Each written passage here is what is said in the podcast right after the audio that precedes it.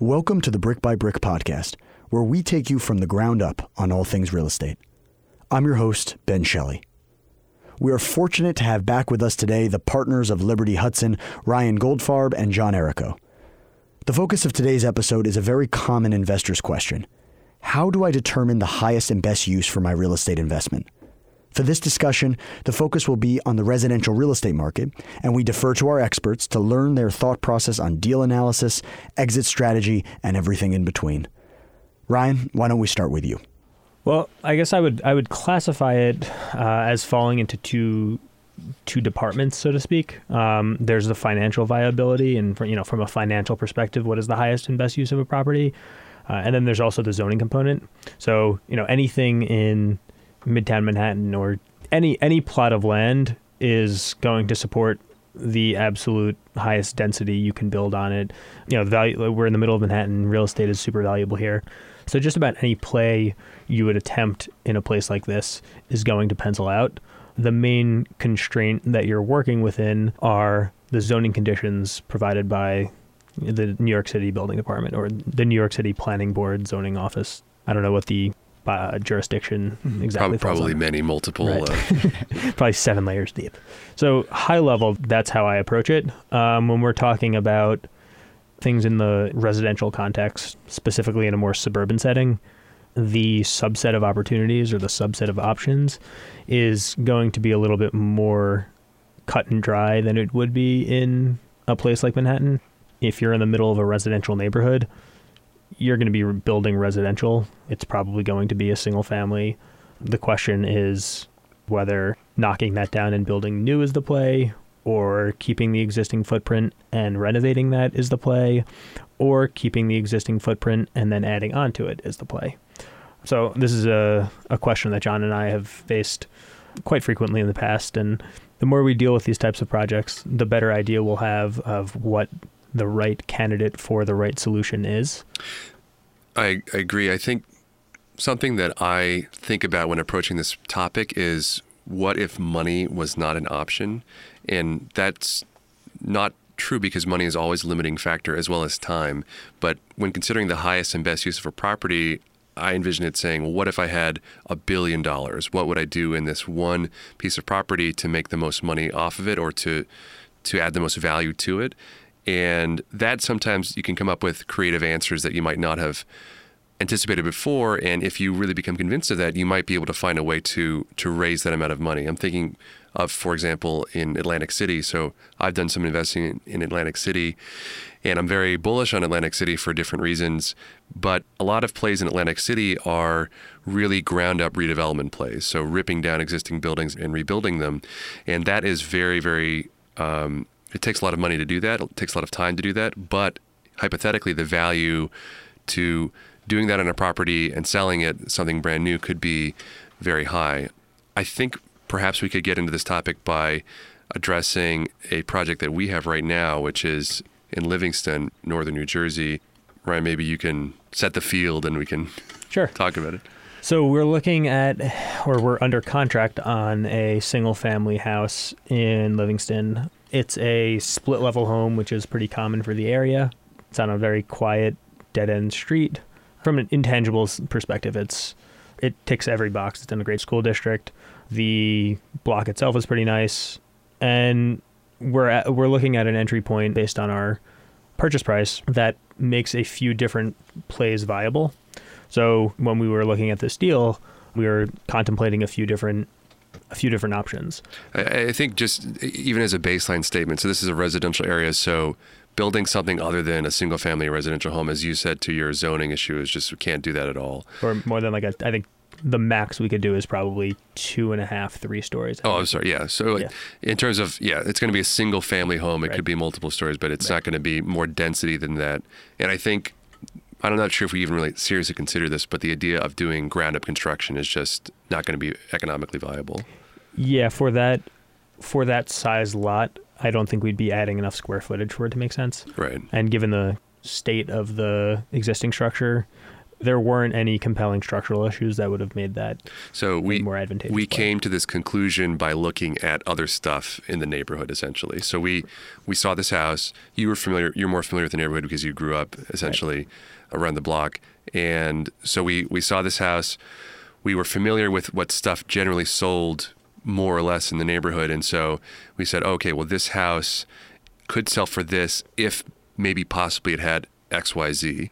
And we sort of had a decision tree. Maybe it wasn't as formal as that, but we had a decision tree where we thought, okay, if we did X, we could make this amount of money. If we did Y, we could make that amount of money. If we did whatever, whatever, whatever.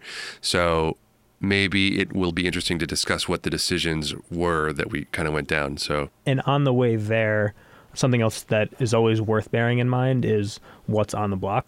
You know, as as nice of a town as that may be, there's a ceiling on value.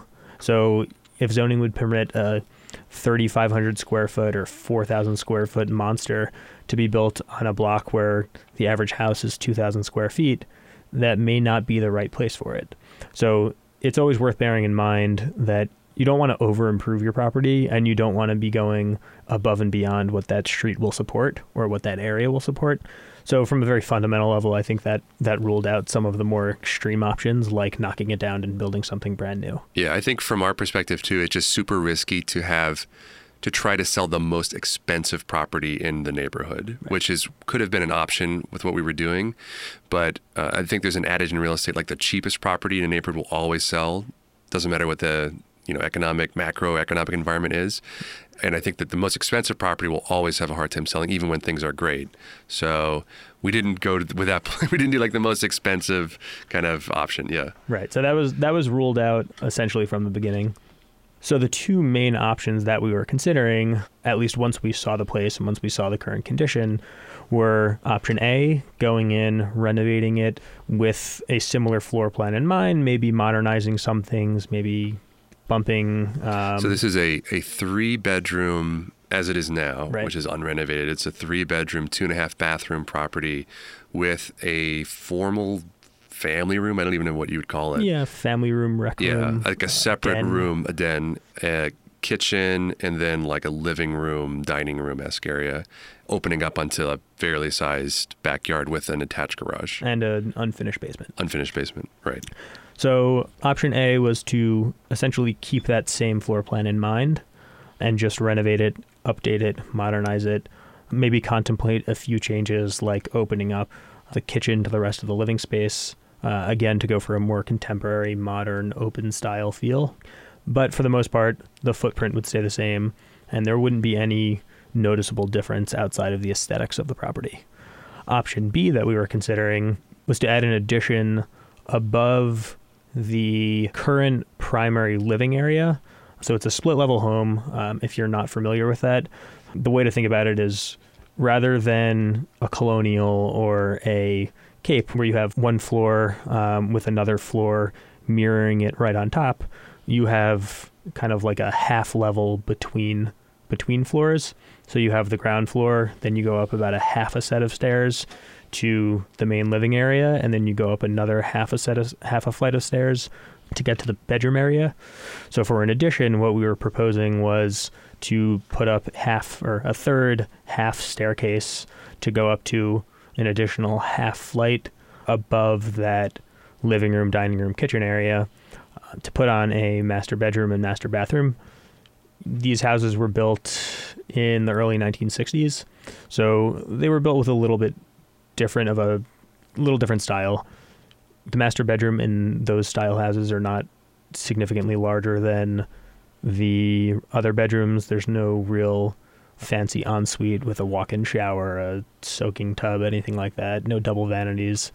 So the only way to to achieve that is to build it or to significantly alter the current landscape of the of Right. the floor and our premise was, as Ryan alluded to before, this is a neighborhood of primarily families that have moved there probably for the school district or suburban living. It's not, in contrast to say, it's not, you know, young uh, urban professionals that are commuting every day to New York. It's not renters. I mean, there are people who commute for work, but it's not necessarily in a family context. in a family context. Yeah, it's not it's not renters. It's not um, lower income housing per se. It's generally, I would say, higher, higher middle, upper middle class type of a neighborhood. So that alone would dictate, you know, it wouldn't ever make sense to say convert it to some massive two bedroom or something where each bedroom is humongous, but that might maybe appeal to a renter. And it wouldn't make sense to convert it to like a, a seven bedroom property or something that might make sense for maybe a lower income area where density is more important. So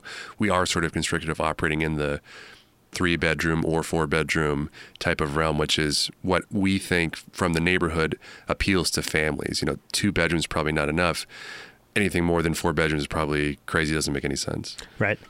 So the main goal we had in mind was to build something that is going to be appealing to the average family looking for a newly renovated house in that area. So with the current floor plan, we are looking at three bedrooms, two and a half baths, which would certainly work for some. But if you think about the average family who's buying in that area, again, on average, you're likely looking at parents, two children, maybe a golden retriever.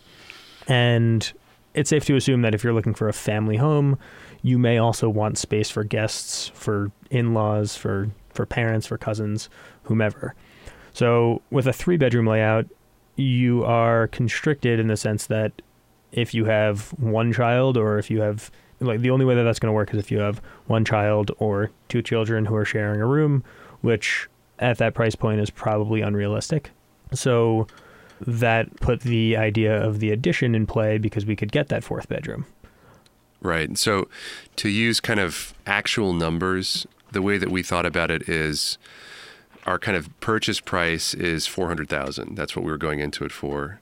We had thought that the after renovated value or sort of the market value after we were done would change based on how many bedrooms we had, based on how it looked. So in a three, two and a half scenario, which is the current like default scenario, I think we could get maybe what? Frankly, it's hard to comp that out because it's a fairly unusual. Right. Most people typically want that fourth bedroom, which is another issue. Right. Right. Um, so whatever the scenario or whatever the number would be, it is most likely a discount to what the ideal scenario would be for this so, structure. Right. You know, just call it. Say we could get 650 or something. The logic that's going through our minds when we're looking at it is, okay, we're we're in for 400. And of that 400, we're going to put a little bit of money down and then we're going to borrow the rest, which we're paying interest on.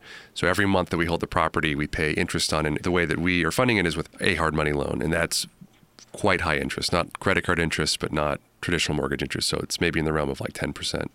So every month that we own the property, we have to pay interest on that. And then we might loan more than that because we need money to renovate the property. So we're paying interest on that every month. We're also paying taxes, insurance, utilities, general upkeep, you know, making sure the lawn is cut and whatever else we have to Snow do. removal. Snow removal, which is very expensive apparently. And uh, so so that's that we have to do that regardless of whatever we do with the property. The variable is how much does it cost to actually renovate it or expand on it. And that price differs quite substantially if it's we're adding a floor or we're doing an extension in some capacity versus just doing an aesthetic renovation, which as Ryan was saying before was blowing out a wall, redoing the flooring, bathroom, kitchens, and then calling it a day.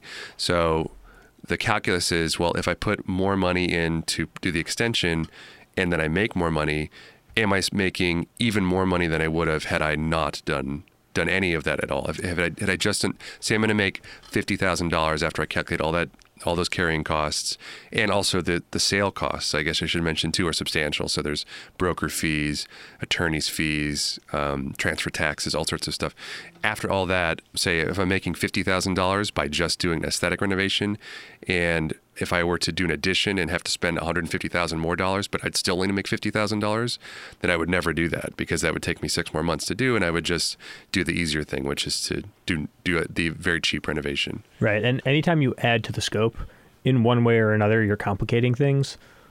The notion of you know keep it simple, stupid certainly applies to real estate and certainly applies to flipping. If you can get away with doing a cosmetic renovation, not necessarily going cheap or not necessarily skimping on the scope, but rather than getting too fancy with it, you can if you can make money doing that, that is typically going to be your safest play. To John's point, that calculus is is applicable and is I would argue that's the right way to look at it. Something else to bear in mind as part of that is you're not just thinking about, you know, if you're looking at scenario A, if you're talking about putting $100,000 in, in renovation costs to make $50,000 gross profit versus option B of putting $200,000 into it to make $50,000 gross profit, the difference there is not just in your hard renovation costs. The difference is also in your soft costs, which would be your holding costs, i.e., taxes, insurance, snow removal, utilities, etc as well as your financing costs, which are your interest for that time period that you are holding a project for. And the opportunity cost of your time. For sure. Time is very valuable when you're doing this sort of stuff because if you have to spend eight months on a project versus four months on a project, well, that's four months that I have to at least devote some amount of mental energy and physical energy to do. And from a qualitative standpoint, there's also risk in whether your plans are going to get approved and whether the exact scope that you have planned from day one is going to be approved and whether there are going to be alterations required to the existing systems in the building. And what is the market going to look like in eight months? Right. I know I might know what it's going to look like in two or three months, but eight months is a long time. So especially when you're talking about a specific time of year. So right now we're we're sitting here in November, and if we close on this property in the next week or so, and we go with a pretty simple, I don't want to say no frills, but if we if we don't get too complex with the renovation, having this on the market in let's say six months is quite realistic, and I would argue is almost a an excessively conservative estimate. But nonetheless, that leaves us in the spring season, um, getting towards summer, which is by most accounts the best time to, to be selling a property. Whereas if we try to pop the top off, pursue an addition, and potentially pursue an extension of some sort, there's a lot more volatility uh, on the timeline side of things that may push us out past right. the summer to sell the project. To kind of like contextualize it to the actual thing that we're we're talking about or doing, we had thought, well, for us, maybe the addition is the only way to do it because there really aren't any properties in this neighborhood that have three bedrooms, two and a half bathrooms, and we may just really have a hard time selling it at, at all if we did it doing the addition was something that we were hesitant about doing because we were worried about the building department and whatever else. So we were kind of hemming and hawing about what can we do, what can we do, and then you actually came up with a, I think, a great idea, which is now most likely going to be the winning idea, which I'll let you describe it, but essentially to get both, right, to have add a bedroom, but sure. um, not have to do the addition. right. So the thought here was, what does the end buyer in this town want? And in my head, it, it's four bedrooms, minimum two and a half bathrooms, ideally three full bathrooms. And in thinking about that, we had been stuck on this idea of doing the addition, which would have required obviously a more exhaustive scope from a plans and permitting standpoint. It would have required additional framing. It would have required potentially addressing some structural issues with the existing building, not necessarily ten thousand dollars steel beam, apparently. Right. not necessarily things that are of immediate concern, but things that could potentially be a concern if you're talking about adding additional load to the building. Because if you think about it, these buildings were specced out and were framed out and designed with a specific purpose in mind, and that was to to function as a split level home. So if you're adding another level on top, you're talking about adding additional weight to a structure that was not intended to originally support that. So there's potential that something like that could have to be addressed in the future. Not to mention, you know, just the hard costs of doing that actual renovation or that actual addition, which would be the framing, the plumbing, the electrical, HVAC, so on and so forth. So, in contemplating this, I was thinking, you know, the end goal is really to get four bedrooms. Are there any other ways we could do that, given the existing structure and given given the existing floor plan? And I was thinking, you know, for a for a family of four, the three bedrooms upstairs is not necessarily a concern. Um, the bedrooms are all pretty decent size, pretty decent sizes. There are two full bathrooms up there already, and then there's also the the family room downstairs. I, I know something that's common is to have kind of a guest suite or at least a guest room, and I thought that something like that, maybe more of like a flex room, was something that that would be of substantial value there. So what we proposed was to build out a closet within the family room on the first floor. A closet is typically a prerequisite to being able to list a room as a quote unquote bedroom, notwithstanding a few other requirements like minimum square footage, Windows, oftentimes a window. Yeah. So that that got us past the hurdle of trying to get that fourth bedroom. The next thing was thinking about it from a functional standpoint, which would be, you know, if you have three people living on the second floor and then you have guests staying over, it's great that they have a guest room, but they have to now go go up two flights of stairs to use the shower or to use the bathroom. So the to contextualize it, the half bathroom that we have right now, the two, the, the half and the two and a half, is right next to the family room. Right. So the remedy to that was the half bathroom that John just mentioned is uh, that abuts the family room, and then on the other side of that is a laundry room. So the thought is to combine the laundry room and the half bath to achieve a full bathroom on that first floor. Um, we may be able to relocate the washer dryer on that first floor as well, but more than likely we will move that to the basement, which to compensate for the fact that we're adding a bedroom on that first floor and kind of getting rid of some of the utility space or the family the space in that family room we're going to be finishing the basement as kind of a playroom rec room for for kids again with this young family in Right. mind. And the great part about that is even though it's a basement there are some windows down there there is some light. It doesn't feel totally basementy and once it's finished and has lighting in it it certainly won't. And most kids are not six foot five like john so they're not going to have an issue with the lower ceiling height. So I know we we're gonna have to definitely do a part one and a part two because I think I'm on the roller coaster ride of my life right now. I think for people who know me, they can't even believe I've been silent for this long, but that's how good these guys are. Now we've already got a little taste of what this will be, but as a bookend to this segment, can you tell us what is your optimal exit strategy? Yeah, from a financial standpoint, our, our goal all along is to have the, the largest, you know, gross profit that we can that make the most money that we can from the sale of the property. So Ryan's solution is is um, so great and so elegant because we get to essentially have a four bedroom, three bathroom property, which is what we were anticipating we would have if we were to make an extension. But we don't have to actually do any structural work. And structural work, as Ryan was alluding to, is is, is very expensive. So we can have a an additional bedroom that is within the footprint of the property, do a mostly aesthetic renovation to the property, and still sort of have all the advantages that we would have if we were to spend a lot of money. So essentially, our our after return amount, like what a four bedroom, three bathroom, we could sell for what in the high sixes Sure. So uh, we we can have that sort of exit while only putting in maybe a hundred grand in renovation costs. We'll see. Give or take. Give or take. Whereas I think to do an addition, we're talking more in the realm of two hundred grand. Yeah, probably 175? 200. Uh, I would say 200 as a starting point. Right. And part of the reason for that is everything that goes along with doing it. It's not just the hard Right. costs. So if it all works out, we will have saved, if you will, hundred thousand dollars, which is a substantial amount of money on a deal of this size. About $100,000 in about six months of time. Yeah. And a lot of effort and sweat and concern and stress and et cetera.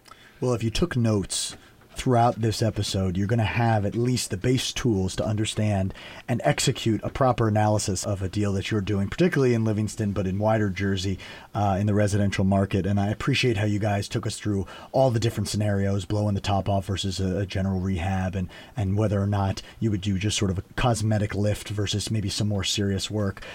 I know I appreciate this. I know the listeners appreciate it. And guys, thank you for your time and your expertise as always.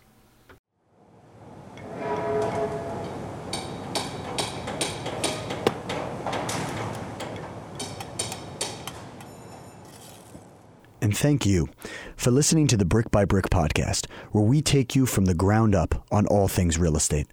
We will continue to bring you the best and brightest the real estate world has to offer as we leave no stone unturned in helping you, the everyday investor. Thanks for listening.